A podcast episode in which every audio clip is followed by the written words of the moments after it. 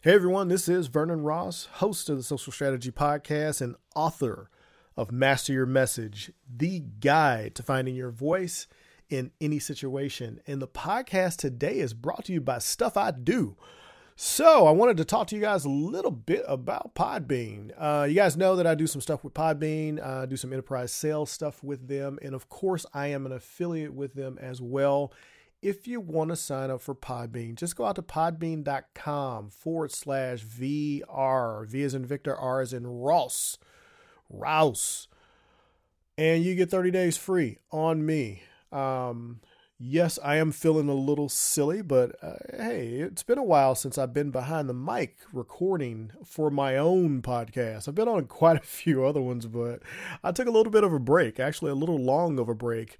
Um, not because I needed a break from podcasting, just things worked out that way. New mics, bad Macs, new Macs, new Mac crash, hard drives, and all kinds of technical fun stuff going on.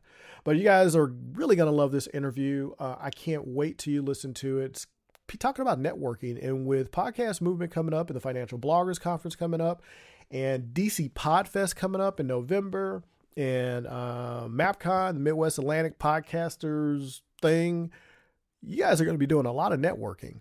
And you really need to think about how are you going to be making those introductions and talking to and meeting the people that you want to meet, whether you're a solo show or you do interviews, you need to connect with other people in the industry, and these events are the things to do it. So definitely make sure you take some notes with this episode. It's a good one, and it was a lost episode. So many problems with this episode, and it almost not getting published. So I just wanted to make sure I took some time to kind of jump in here with a quick preview. I actually wasn't going to do one, uh, but I did want to get in here and let you guys know some of the stuff that's going on, some of the stuff I can't wait to do, uh, especially in LA when I get to LA and Anaheim. I'm not going to Disney World, but it is definitely going to be a fun week connecting with all of you guys out there that listen who attend podcast movement and if this is going to be your first time i can't wait I've got a couple uh, good friends, clients of mine that are coming from Legendary Films. Those are the guys that are responsible for the Critical Role podcast and the Nerdist and Amy Poehler's podcast. And I'm happy that they do some stuff with me and I can help them be successful in their podcast. So that kind of stuff is fun and I really, really do enjoy it. And since I've been off the mic for a while, I figured I'd get started with distracting you a little bit from the episode and talking way too long at the beginning because you guys know how much I hate it. So I'm going to go ahead and get into the episode, guys, and I will see you on the back end. Hey everyone, this is Vernon Ross, and welcome to the Social Strategy Podcast, bringing you the best in online business, social media, and good old fashioned networking. And guys, today got a got a guest on, Matt Holmes, handshaking Holmes. I was really thrilled when I saw that name. I'm like, oh, this is gonna be an interesting interview. so Matt is an entrepreneur, speaker, author, and he is a world record holder. We're going to get into that as well during this interview. He's got a video series called the Handshaking Video Series, and it it features top entrepreneurs on networking and branding strategies. He's growing a business where he's connecting with clients and helping them build their brands online with networking. So this is going to be an interesting interview conversation because we're going to get into the aspects of networking, how you can integrate it into your business, and how Matt's built his business around talking about networking. So, Matt, welcome to the show, man. Hey, thanks for having me. Excited to be here. Yeah. So, tell me about this world record.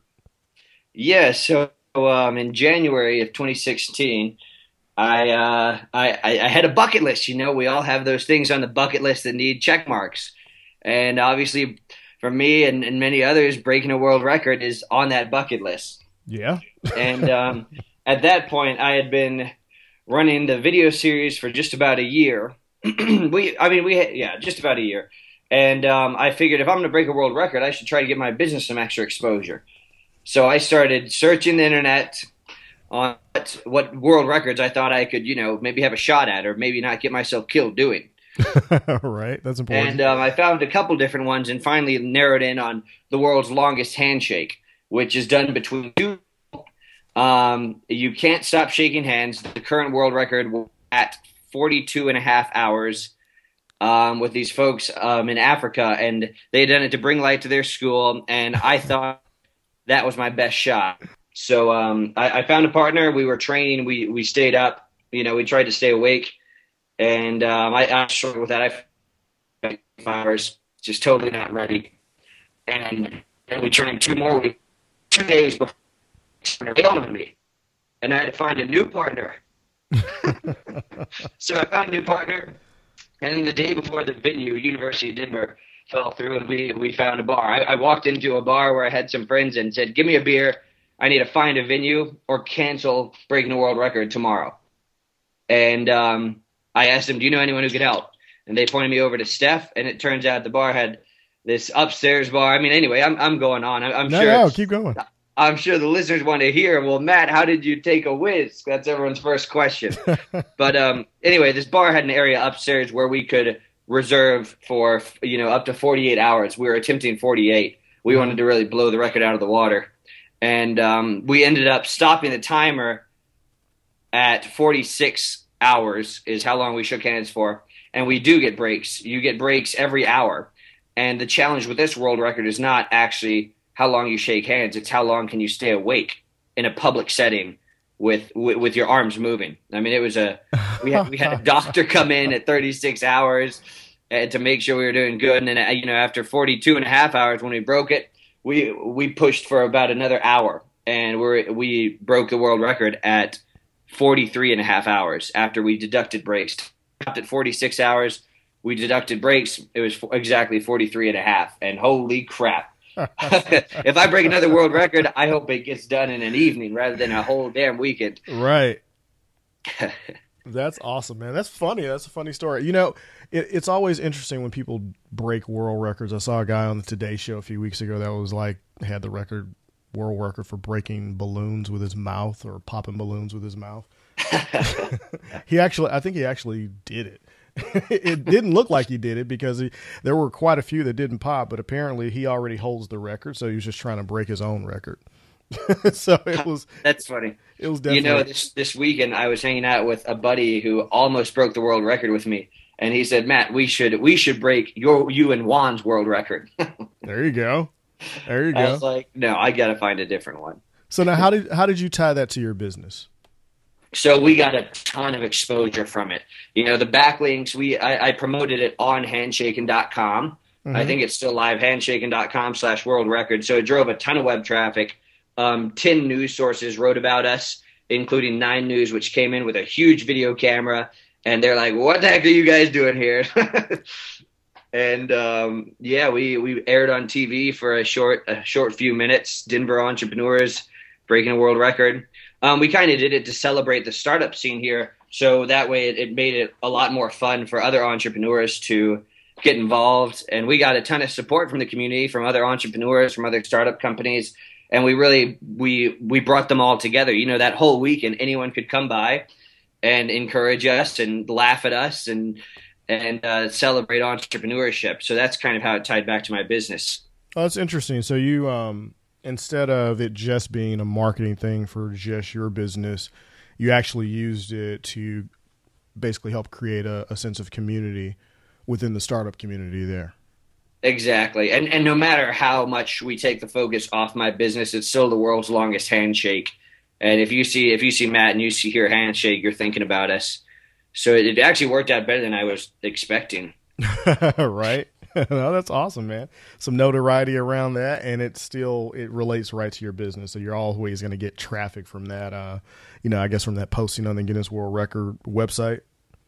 Yeah, yeah. I mean, only unfortunately, only about a thousand records make it into the book, mm-hmm. and there's there's forty thousand Guinness World Records, I believe, and their turnaround time it just takes forever. So, um, highly recommend if you're thinking about it, just throw in an application because you know, you still got months and months before you even start the process of planning. Right. For anyone listening who's thinking about it, because it's you know, if people talk about it, it's a, it's a good thing to do. That's awesome. So now, since you're talking about the startup scene, your current company, how are you guys a startup? What do you do? Um, you know, tell me a little bit about you know how you got this thing started and why why the whole handshaking thing. Yeah. So a little bit about my background um, and how I got to shaking hands professionally is uh, I, I came up here to Denver about 10 years ago. I studied psychology, but before I graduated undergrad, I liked entrepreneurship. I was flipping motorcycles and cars, making my own money. And I figured I should go back and get my master's in business. So I did that. And before graduating that, I realized, okay, I actually need to start a big boy company if I'm actually going to be an entrepreneur. Otherwise, I'm going to be stuck interviewing for jobs just like I was after undergraduate. And this time I have $100,000 of student loans. right. So I don't know if that was a good or bad thing, but um, I, I guess they, I mean, I, I, you know, you're gonna you're gonna launch a business no matter your financial situation, and money is, I, I think, not something that gets in the way. I mean, at the end of the day, launching a business is about solving problems, and money is just one of those many problems you're gonna have to solve. But anyway, I launched a real estate company before graduating.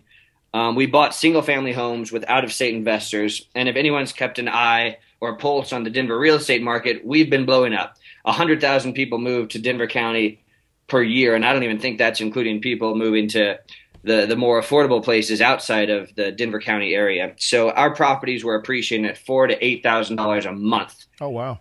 But I couldn't figure out the cash flow. So for oh, the first year of that of doing that real estate company, I couldn't pay myself.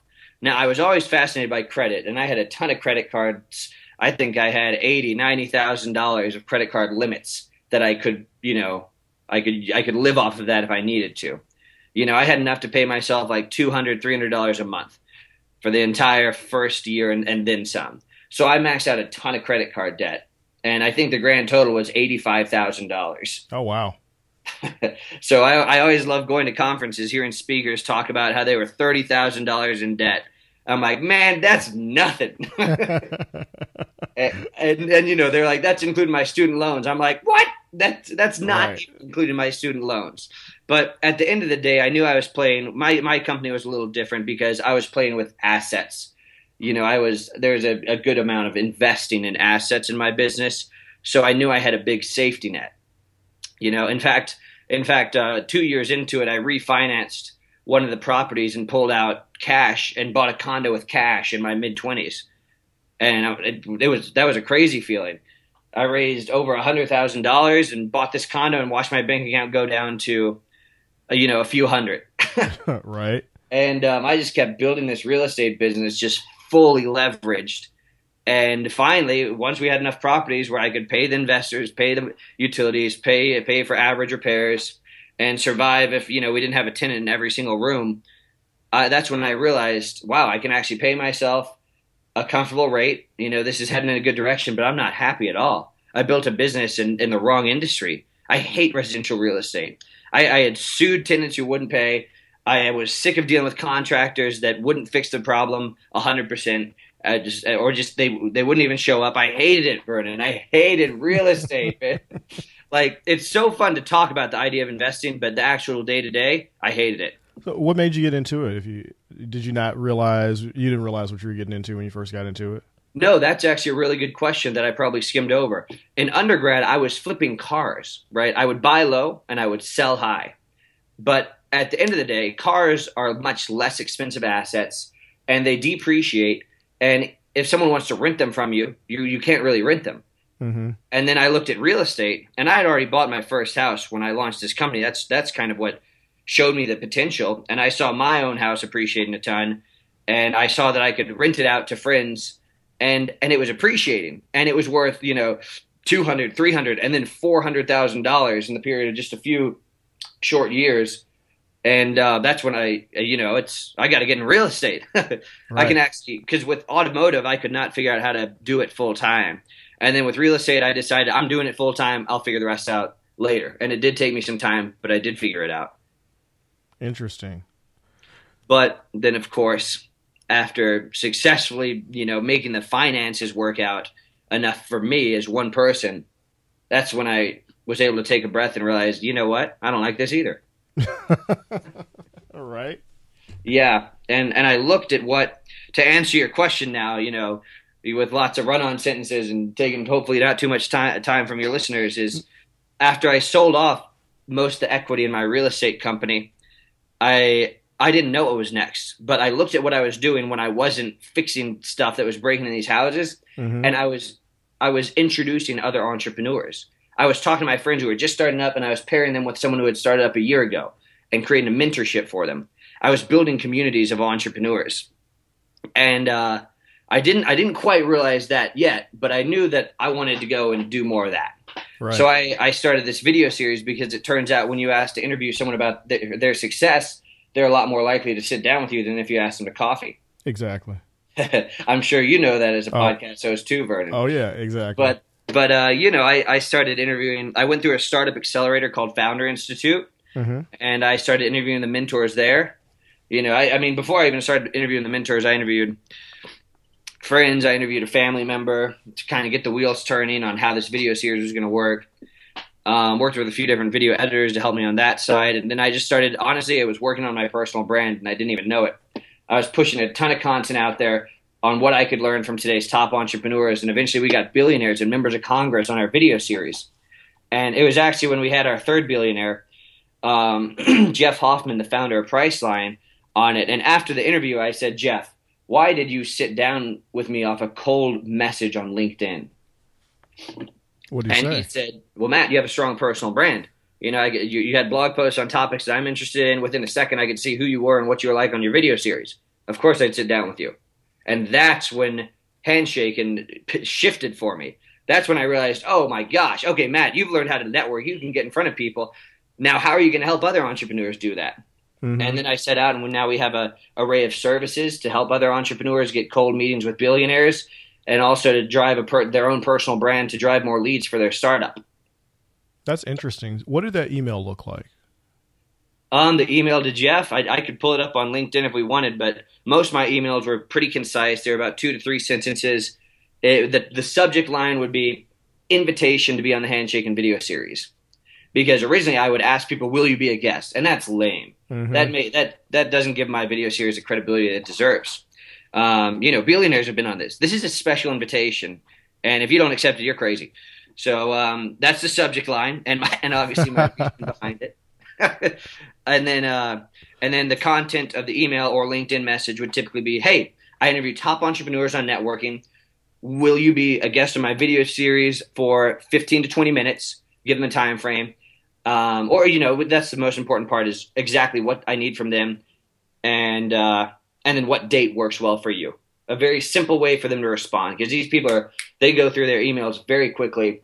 They get more than than I do, and I'm trying to respect their time. And right. then I would follow up, you know, three to five times after that, and maybe then because unless I hear a no, which I did, I've, I've heard I've heard no's. I asked Mark Cuban to be on my video series. He said no, thank you. well, so nice we'll, we'll get Mark one day. right. We'll, we'll, get Mark one day, but um, I guess that day was not then. right, right. So you have the founder of Priceline on your show. What yes. happens after you put that show up? Um, you know, so it, it, all depends. If, if we don't do a good job of promoting it, because um, when we started taking on clients, we kind of started to ignore the video series part of you know our. We had a method of publishing, promoting, notifying the guests, you know, scheduling out the next interviews. And honestly, when we started taking on clients, that's my focus. So that video, I think it's un, I think it's unlisted actually. That one's, you know, I, that one has not been promoted quickly. So I'll be honest, but some of the previous videos, like uh, John Paul DeJoria, the founder of Patron and Paul Mitchell Hair Products, mm-hmm. some of those are very popular and help us drive a ton of traffic from YouTube. And then some of that comes back to Handshaking, where entrepreneurs can learn how we can help them get meetings with those guys. Right. Do you think that you you uh, were able to directly book business from those uh, from any of those interviews? You know, I, will be honest. I'm I'm not sure. We've definitely closed you know cold leads from the internet, but right now we have two people full time and two virtual assistants in the Philippines, and we don't we don't track all that. We don't do a good job with that. I, I don't have the manpower to track that down as much as I'd like. Right, right. Well, you know, and that's it's good that you say that because I think a lot of entrepreneurs when they're getting started, especially with podcasts and uh, video shows, video based interview shows, that it may bring activity and exposure to your business, but it doesn't necessarily directly equal business, or you may not have time to measure it when you're actually deep in the trenches and working on your business. And it's just one of those things that you recognize that at some point we're going to get someone else to take a look at this and help, you know, quantify all the activity that we do with the show to make sure that, you know, we do this, we interview this type of person, we get this out of it. So no, that's that's interesting that you say that. And I think people will get some value from hearing that, you know, it's not all you know cut and dry and everything's not you know hundred percent laid out like people want you to believe over the internet that oh well you know we do this we do that and then this happens. Yeah without a doubt. You know and and one thing i'd also want to add to your point vernon and for your listeners who you know are worried about the numbers worried about their structure is it's also not about the numbers you know um, we I've had one guest who liked what I was doing so much that they are now sponsoring my meetup group for thousand dollars a month, and so it's it's really about the quality of connections of of the content that you're pushing out there, whether it be with the a, a relation between the guest and host, or just you know the host and one of their fans. Because I, have also had someone uh, a WeWork opened up here in Denver, and I went to sh- see it, and someone came running up to me and was like, Matt, Matt, do you remember me? We met once here. You know, I've been following your content. Congratulations on on your new office and small co-working space and, and the world record in January. I'm sorry I couldn't make it.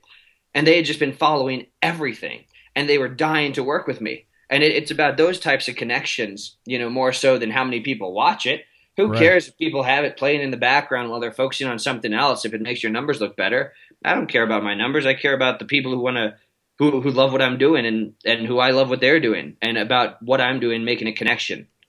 No, and I think that's the point of it too, is that you're building a community online, offline, and the video series helps tie that together. So something that you said was interesting when you first started doing the video series, being a startup entrepreneur, you didn't say, So yeah, we shot this video series and then I learned how to edit it. Why did you choose to just go the route of grabbing a video editor? um, that's a good question because stuff like that in my real estate company, I, I couldn't afford that because we we spend about two hundred dollars per video, and uh, I think that costs a lot more. You know, we recently launched a podcast, and I'm seeing how much easier a podcast can be in terms of the financial investment, especially when you're starting out. And you know, after that two hundred dollars, that doesn't even include paying someone to optimize your YouTube SEO, um, which is a whole different cost. Right. But uh, yeah, I, I think I, I, exited the real estate company and I opened up Premiere and tried to edit one of those videos for about five minutes. I shut my computer screen, walked off to happy hour, and and asked my friend if they knew a video editor. I cannot. I'm not patient. I'm really bad with details. Um, I'm not passionate about about video editing. But at the same time, I, I needed to find a video editor that shared the same vision. Mm-hmm. That you know, I needed them to have the vision on exactly how to edit the video and piece all together but we needed to share the big vision of the handshaking video series which is you know quick concise tips with today's top entrepreneurs exciting goofy um, engaging lots of b-roll um, and and that's that's luckily what i've found. I have two or three amazing video editors that we work with today but i've worked with a lot and um, you know they've produced videos but they haven't been engaging or or they, they've had typos. I remember one of the videos with jeff hoffman the reason that video got pushed back is the, the video editor had co-founder of Priceline misspelled for one of our oh one of our billionaire interviews, and this was after the second round of revisions. So if I'm working with a video editor and and we've already been through one round of revisions and there's a typo in the title, you don't have vision. You're just doing the bare minimum you can with your job, and you're not right for working with my company. So we had to fire those guys. Right. Oh wow, that's interesting. But you know, it got to a point. I'm sure you can attest to this too, Vernon is once you start to push a lot of content out there, it can actually get overwhelming to review it. When yes. it's your first one and you review it, that's easy. But when it's your 100th, when it's your 50th, that's that's when you're like, I need some help reviewing this in a new set of eyes. Right. No, that's that's interesting. So, talking a little bit about um, you being an author, what do you think that's done for your business, and and would you suggest that for you know other guys in your in your position? You've got a startup uh, you're just starting to take on new clients. I'm not sure. Like, so when did you write the book, and how has that impacted your, you know, your business and what you do? Yeah, well, this was still before we were taking on clients when I wrote my book, and you know, everything I was doing back then was really just blowing up my personal brand, breaking world records, writing books about handshaking and networking. And what, what all of this was allowing me to do was number one, get in front of hard to access people. And number two, relate with them once I'm there in person with them. You know, when I can, when I can joke with this guy doing $10 million in sales per year and ask him about his book and ask him, well, now that's a great title. Was, was the title always this title? what did it, what was the title before you published it and got these printed and um, that's really being able to relate with them is you know we're both authors and i was trying to do things that other big name brands would do mm-hmm. and uh, I, I think that's the biggest perk you know it adds a little bit of credibility when you add it to your linkedin profile um, as far as book sales you know that's that's not what i'm about i give these books out for free in hopes that people will learn about our business become clients and let us help them network better and drive more leads from their personal brand. But but uh, you know, I'd say it's just it's credible. It's a little bit of credibility, and if you're networking and running around like I was, it, it helps you relate a little bit better with other authors. Those would be the two biggest uh, values I've seen from writing my book, which which I don't think is the same value everyone else has. well, you know, I, I, do hear a lot of that from authors, um, and you know, a lot of people have books, but they really use them to help forward the brand. It's some people call it a fancy business card. Um, it depends on how you're using it. Sometimes it can be. It can open up opportunities for speaking gigs and stuff like that. So you know, it, and like you said, it it gives you more credibility in the marketplace when you can have a book, and then you're also, you know, if you're talking to a New York Times bestselling author or someone else like that, you've got a book, they've got a book, you have a level of um, camaraderie that you can refer back to when you're pitching this person to be on your show or you're trying to relate to them in a conversation. So yeah, that's all part of the whole networking thing, right? Totally agreed. All right, so you know when people talk about networking and you're you're going to an event, the first thing you hear is okay, you go to this event, network, kind of know what you're going to do when you go in and, and have a plan and all all the stuff that people tell you, the general stuff. Why do you think people aren't successful when they go to networking events after uh, the event? Yeah. Um, you know, I have a couple blog posts with that I'll send you afterwards to to put in the description if people are really looking on networking at events. But I think it comes down to a few a few different things. You know, the the number one thing you want to look at is what event are you going to and why. That's the first thing that a lot of people overlook. Sometimes they just hop on Meetup and I think you know a lot of people, including myself, sometimes I would go to events to help find my vision, to help find my purpose. What am I trying to do? I know it's somewhere in this space, but what am I doing? And and I didn't have a vision for that event. I didn't know why why I was going and what I was looking for, but but going helped me find it. But obviously, the best way to go about these events is know why you're going to that event and what you want to accomplish there, and go and do it. But so you know, trusting that all your listeners and even you and me are somewhere in between that at, at different points. I would say make it about the other person. Like if you're going to that event with business cards and you're shoving your business cards down people's throats as soon as you meet them, I think that kind of turns people off nowadays. You know, take someone else's card, you know, collect other people's cards if you're interested in what they're doing, and tell them you'll find them on LinkedIn, and um, let them talk about themselves before you try to tell them about your business and what you're doing and some of them will be a fit, and uh, and then make sure you follow up with them. You know, add them on LinkedIn, email them two or three times minimum, shoot them a text if their phone numbers, their mobile on the card. I always like to, you know, a lot of people like when I met Pat Flynn for the first time in Denver. Mm-hmm. This was last year, and, and I asked him. I said, "Hey, you know, sometimes I'm in San Diego for conferences. Can I can I text you for a happy hour when I'm there?" And and I and I, I got I got his number. Everyone else got his email. And I think that kind of just ties you a little closer with the person. And then, sure enough, I think you and I were both at Podcast Movement. And then I'm able to text Pat Flynn, "Hey, uh, are you in town already?" And it's I get a faster response than an email. You know, I, I had that opportunity for a happy hour more so than everyone else when I'm trying to connect with. Honestly, in my opinion, one of one of top, the top podcasters out there. Right. And um, and he says, "No, I'm working on my slides, and I can offer. Hey, let me know if I can look over your slides with you if you need an extra pair of eyes." it's just a little bit more efficient. So I don't mean to spend all the time on the phone number, but I do feel strongly, you know, get their cell phone and text them if possible. And but going back to my point on, on networking, make it about the other person and really listen to them before you tell them about your business. Because if you do that, you'll know if they're a potential lead. And if they are, they'll be really excited to hear about your business. Yeah, no, that's that's I think that's good advice as far especially as far as the phone number is concerned because it sets you apart from from everyone else and he was willing to give it to you basically because of the way that you asked. Agreed. Agreed. And now that's a contact that you can refer back to. When you're talking about the whole networking thing, you said um, you know, send send 2 to 3 emails minimum. Why, why would you say 2 to 3 emails minimum? Well, you know, especially as you start to deal with these business owners that are doing 10 million, 100 million, or dare they be billionaires themselves, you know, they're getting hit up by a lot of people. And um, if you are, well, number one, if you're following up with leads, if you're, if for us early stage entrepreneurs, you got to follow up a few times, but then especially people who are getting 10 times, 100 times the emails that you're getting, it's about making it convenient for them. And I think a big downfall that everyone that most entrepreneurs suffer from is they take no response as a no. Mm-hmm. And I don't I don't think that's the case.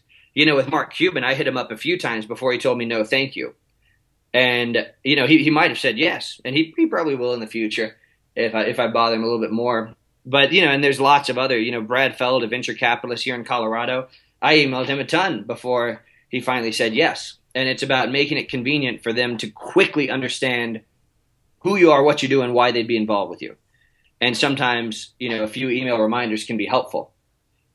And sometimes a few email reminders can show them that you are that serious about having them on your show or about that coffee meeting. So uh, it's it's about making it convenient for them. And in, unless they tell you that you're being too, that you're unless they say no and then you keep asking them, it's just right. polite. Yeah, it's just polite persistency, and and that's a feature that you you know, all the top entrepreneurs that I've interviewed definitely don't let go after the first email. Right, exactly. So, now, what does that first email look like? Um, in in my case, or just after a networking event for, uh, for just after a networking event in general. What do you think that first email should look like for people? Yeah, well, for me, it's it's always that addition to LinkedIn because that will I, I post a blog every week, and so if I add them on LinkedIn, they will see my blog posts, or they'll there's a chance they'll see that every week and that that also adds a picture to my name on LinkedIn. So I'm a big fan of that. But then, of course, if you want to start your own separate dialogue, an email is the next step, mm-hmm. and it's it's short. Almost, I think nine times out of ten, the next step is, hey, let's meet one on one outside of this noisy networking event. And I think that's usually planned via email after the networking event, not at the networking event. Right. And so, yeah, the email is pretty short. It's, hey, great learning about your business. You know, it, first sentence, something personal to them to show them you were listening to them. Second sentence, do you want to meet for coffee? Uh, third sentence, you know, if, if they are a lead, go ahead and send them a link to your website if your website's set up to close people online. Otherwise, you don't have to link to your website. You can tell them about what you're doing in person. And, you know, not everyone's a lead. Sometimes these people will turn into mentors mm-hmm.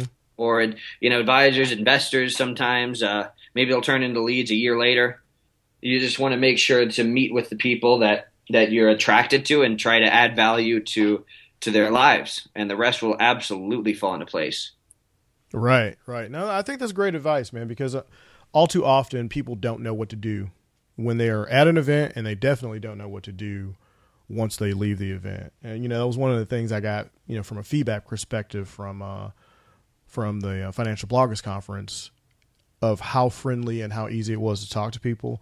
And mostly it's because everyone there is you know kind of in the same tribe so there's no real um, there's no apprehension as to well i'm not sure if this person is going to be interested in what i have to talk about and i'm not sure if i'm going to be interested in what they have to talk about everyone there is sort of in the same industry so it's a little easier for people to talk to people but there's still people that you know, in some feedback sessions and stuff like that, that would say, well, yeah, I came last year and I didn't talk to anybody and the reason I didn't talk to anybody is because you know I was either afraid or I didn't know what to say, and then I didn't follow up with people. So I think the you know the advice that you're giving as far as what to say, kind of how to follow up, reach out on LinkedIn, use LinkedIn as part of your whole networking um, toolkit, so to say, you know, to get to that next level. They could be a lead, they could not be a lead, but it's definitely a valuable way to expand your network. Totally agree. So as we're as we're wrapping it up, I, I did want to touch on social media a little bit. You're on Snapchat. I follow you on Snapchat, and um, have you seen Snapchat be valuable to your business and or are you uh, seeing Instagram be more valuable between Instagram stories and Snapchat? Ah, that's a that's a good question. Well, b- before I answer that question, I have to disclose how how we find most of our clients. Uh, most of our clients come in on our Instagram marketing for personal brands, where we we work with obviously uh, you know your name and your photo on Instagram, and we plug it into our marketing, and we see huge results on Instagram that could that where every single client is overwhelmed with clients trying to talk to them about what they're doing. So I'm kind of biased towards Instagram, um, but our marketing does not involve Instagram stories. You know, I think part of the reason people are loving Snapchat and Instagram and perhaps Instagram stories too is because a brand, a logo can't pick up the phone and take a selfie. It has to be a person. Mm-hmm.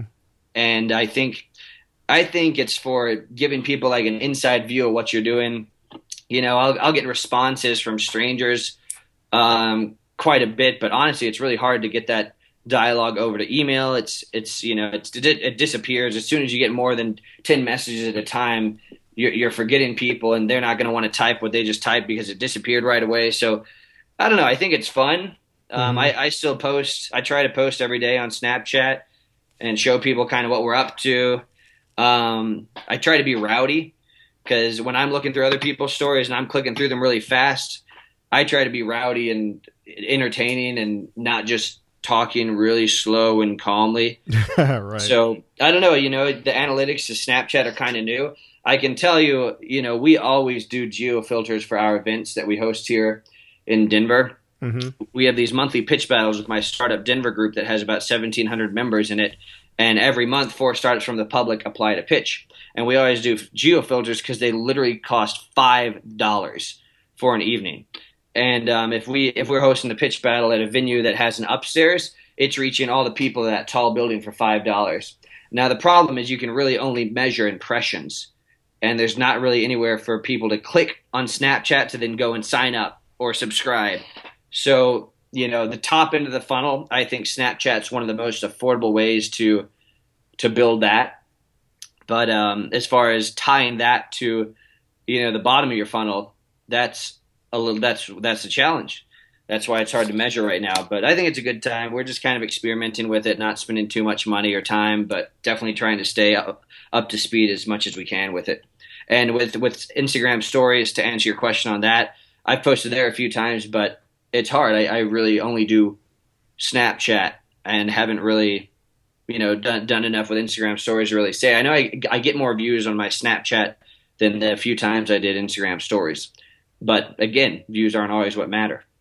Right, right, exactly. So, you know, one of the things, of course, you can do um, is download your snaps and then upload them to Instagram because they don't put any type of um, special filter around it. They don't make it look like it's not a native uh, upload to Instagram stories. So, I know a lot of people that are popular on Snapchat that don't really like Instagram stories that much but still want to see if they can get you know impressions on Instagram versus Snapchat. They'll they'll just upload stuff to their download stuff to their camera roll, and then you can upload it to Instagram to see you know if you get a little bit more uh, traction there. So for me, every now and then I'll upload videos or something like that. Most of my stuff is behind the scenes. I I've strayed away from trying to do advice and stuff like that on either platform. It's mostly you know, just some behind the scenes stuff, me going through everyday life just because, just to connect to the audience and everybody else with, hey, this is what I'm doing right now. Every now and then I'll throw in something of value and I usually get more response because it's like, oh, whoa, wait, let me listen to that. And I, I kind of copy Gary Vee's thing the way he does it. Although he going, you know, he's going through his day, showing you his day because that's what he does, like all day, yeah. every day. It seems like 24 hours a day yeah. Gary Vaynerchuk for everybody that doesn't know who Gary Vee is, but uh, yeah, no, I, I, think I like what you're saying, and that's a really good idea is to buy a geo filter if you're going to be at a networking event. Definitely, yeah, it's it's fun, you know, but but it's hard to measure the results. And actually, that's you know, I heard Gary Vee talk at Digital Summit about networking in today's world, and he you know he talked about Facebook ads and how that's kind of gotten a little bit more expensive, but it's still a very good deal. You know, he he brought in some numbers. There's like 85 billion a year spent on television advertising that has, and there's no accountability there. because there, there's not a way to tie that into what's converting. You know, it's old fashioned, outdated marketing. Mm-hmm. And with Facebook, you know, obviously with Facebook, you can take your top of the funnel all the way down to the bottom with the pixel on your website. If anyone hears into into it that much, but uh, but with Snapchat, you know, I think it's it's new. You know, staying on top of Snapchat is what Gary Vee would say is marketing in today's world, and that's what really stuck with me. I, you know, right now, since you mentioned geo filters, I did want to ask real quick what are you how are you designing those geo filters what are you using? Since they're only costing about five dollars if you geo filter just like the building and get real granular with it instead of trying to cover an entire area. Um, what does it look like and have you gotten any rejected? Or can you be pretty targeted so that when people are using that geo filter you're you're actually going to get something out of it you know maybe possibly from them using it? Yeah I, I just don't know if i'd get anything out of it. I mean I would definitely get brand awareness. Mm-hmm. You know, people definitely use it, and they po- might post it to their story, and then a lot of their friends see it. But I don't, I don't know. I mean, it might if they're thinking about being a customer, they might get a little bit more serious. But again, there's not a way to track that. I just, right. I, I feel like it's more for branding than marketing. Yeah. Yeah, I was know? wondering if Snapchat was given like any type of feedback on this is how many times your geo filter was used and stuff like that. Yeah, they do. They show you uh, how many people used it, and then of those people that used it, how many people um, viewed it. You know, how many impressions it got. Oh well, that's interesting. Then that that gives you you know some idea of, well, you know, we're we're able to brand at this particular event, and this many people saw it, so this many people are now exposed to our brand. Yeah. No, that's that's really interesting. I want to get into more Snapchat stuff to see if it's actually going to be worthwhile. Like you said, it's so new that it's hard to tell, but the brand awareness that you're getting from it, I'm sure, is uh, not even measurable at this point because I mean, people are discovering you, right? Definitely. How many people do you think you have following you on Snapchat? Um, the most views I'll get is like 230, and uh, you know the average is probably 160 to 190, so not not much. And you know, I, I, will add one more point to Snapchat here. Um, I, I went on Quora.com. It's a place where you can ask questions and experts come in and answer them. Mm-hmm. And I went and answered a ton of questions about Snapchat, and a ton of my answers have gotten you know tens of thousands of views. And I get hit up probably probably every day from people who say, "Hey, I have a question on Snapchat. Can you answer it?" And uh-huh. um, I realized that that got my viewership up a little bit, mm-hmm. but you know, honestly, not even that much you know, when I look at who views my stories, it's primarily strangers than friends now. Right. Where um, it used to be friends when that was a smaller number. So I got more people following me, but it turns out that people looking for answers on Snapchat don't necessarily care about networking and entrepreneurship. So, uh, but I was I was kind of curious, you know, because I think that's another a, a, good strategy to pull web traffic from Quora is answer questions about your niche, and um, so yeah, that's that's a strategy that did work to increase my numbers. But again, numbers don't matter. Uh, you know, if you look at Instagram, the people who follow me there, I think I'm at, I think I'm almost to nine thousand followers mm-hmm. using, um, you know, our own Instagram marketing on my account, and um, and those are people who are hashtagging entrepreneurship and startups. So we're seeing a lot more leads come from Instagram than Snapchat. Right. And, and on Snapchat, I, I, get screamed at sometimes. If I'm out with a happy hour with a friend, and you know, I, I see someone message me on Snapchat, and they have this long message, and and I respond, "Hit me up tomorrow." They're like, "What the heck, man? You don't answer these questions for free, twenty four 7 And you know, I, I, get myself in trouble with that. So, yes, no, I, I have a life. You know, right. Please watch my stories. Let me know about that. Let's talk about networking and entrepreneurship. If you're into that, I want to help you any way I can. But if if you're not, I'm sorry, I just don't have the time to answer your questions all the time. right. That's interesting. I wonder where it's going to go in six months. We'll have, we may have to come back and revisit to see if it's become more valuable. Yeah, yeah. I'll let you know if I find a way to tie it together. Right. And please, you do the same. oh yeah, man. I'm. It's definitely a, a good branding tool because I've seen a lot more activity on Snapchat, but I do think that people are still trying to figure out.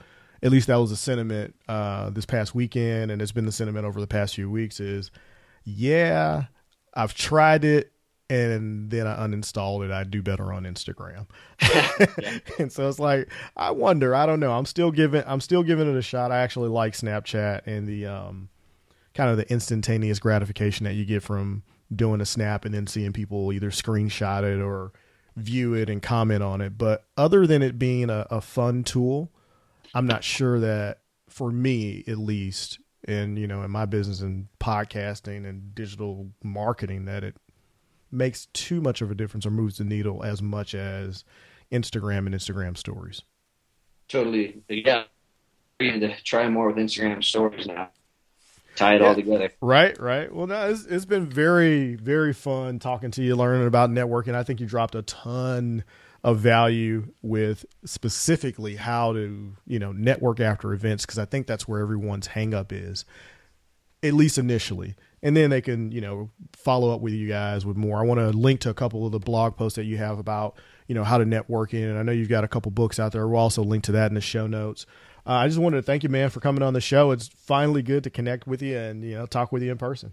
Or, yes, Vernon, it's been great. And you know there is a book that I give away for free. It's just at handshaking.com slash free. So if any of your listeners in specific want to go and download that, they can have that. Um, you know, it's handshaking without the G, and that's also my handle on Snapchat and Twitter. Love to connect with anyone who's who's in the networking or wants to grow their personal brand. And thank you so much for having me. It's been a blast, listeners. Thank you for your time. Um, you know, give Vernon a, a, subscribe and a review if you haven't already, because he's working hard trying to provide value for you guys. And um, that's all I got. Handshaking out. hey, appreciate it, man. All right, folks, that was Handshaking Holmes, Matt Handshaking Holmes. I kind of want to say it like a boxing announcer, Matt Handshaking Holmes. Jesus Christ. Anyway, guys, that was a fun interview to record, and um, I, I, can never get too much about networking, connecting, and uh, meeting people and, and doing some stuff. He's been doing able to do some really interesting stuff with the video slash podcast stuff that he's doing some big names. Uh, I've had a couple billionaires on, but you know he's he's had some big names on his podcast. I need to step my game up. I think we all need to step our game up after listening to Matt. But yeah, going out shaking hands and setting world records by doing it. That's just so much fun. And it's something you can always use for your business. And it definitely gives you some notoriety that most people just don't have. Very cool. Hope you got a lot out of that episode. Speaking of episodes, I was just recently on Chris Ducker's Youpreneur podcast. You should go take a look at that one or, or a listen to that one, then go look at the show notes. Uh, lots of fun stuff about the book. Uh, of course, you guys know I wrote a book, Master Your Message talks about finding your voice in any situation. And I, I talk a lot about that and some of the concepts that are in the book, including the little exercise I go through when stuff is kind of creeping up on me to validate hey, are these fears real? Are they self imposed? What's good? What's bad? Stuff like that. Um, you can get a free chapter on fear. Just go out to vernonross.com forward slash book. I'm actually going to be enhancing that. It's going to be all online, flip book style, where you can just flip through it. That's coming podcast movement is coming. And by the way, if you want to launch your own podcast, you can. Just go out to podbean.com forward slash VR and you'll get 30 days free on me to try it out. Full account, full functionality. You could even submit it to iTunes if you're ready to launch, and we'll just convert the account over. It is really simple and easy to use. Plus, there's some enhancements to the new Podbean listening app or Podbean app uh, that you can listen to the podcast on where it will skip past silences in a podcast like this. So now that that silence is there, the new app is actually going to speed up and skip over it. That is huge. I cannot wait to play around with that with my own show to see if there's some awkward pauses and um like I just did that on purpose just some time to see whether or not it acts how good it actually is. I've seen it, of course, since I work with the team, but yeah, this is going to be some fun stuff. I cannot wait to, to check it out. Also, catch me on Podcasting Smarter. Jennifer and I from Podbean, uh, we jump on the mic and we talk about some of the latest stuff that's coming out with Podbean. And some people have said, you know what? Hey, it's like a long Podbean commercial. Guess what? It's called Podcasting Smarter and it's by Podbean. Yes, we're going to talk about enhancements with Podbean and stuff in the industry. So get over it. Um, yes, we talk about the service that we both help provide. which has been amazing. I couldn't be happier with uh, coming over to Podbean, and I saw some really positive feedback from quite a few, a few users online about the service at Podbean. I do everything I can to make sure that my customers are happy, and I know from experience, which is why I'm even messing with Podbean, that they do the exact same thing. Because trust me, I would not be repping this brand if this brand was not worth repping. So, enough of that. anyway, looking forward to podcast movement coming up. I know that's the third or fourth time I said it, but I'm so happy. I love this time of year, conference season, when I get a chance to hang out with some of my friends in a different city other than St. Louis and, you know, hey, that energy is fun. Being around a whole bunch of other people that think like you is amazing for creative energy and to help you get to that next level. You see things that people are doing, you're like, oh man, I can do that, or I can do this better, or I just learned that. Or you get a chance to teach people stuff and you feel really good about it. So, looking forward to all of that stuff. So happy to be back behind this mic on a consistent basis for my own podcast. I cannot tell you Anyway, guys, I'm going to go ahead and get out of here. And you know what? I will see you in the next episode.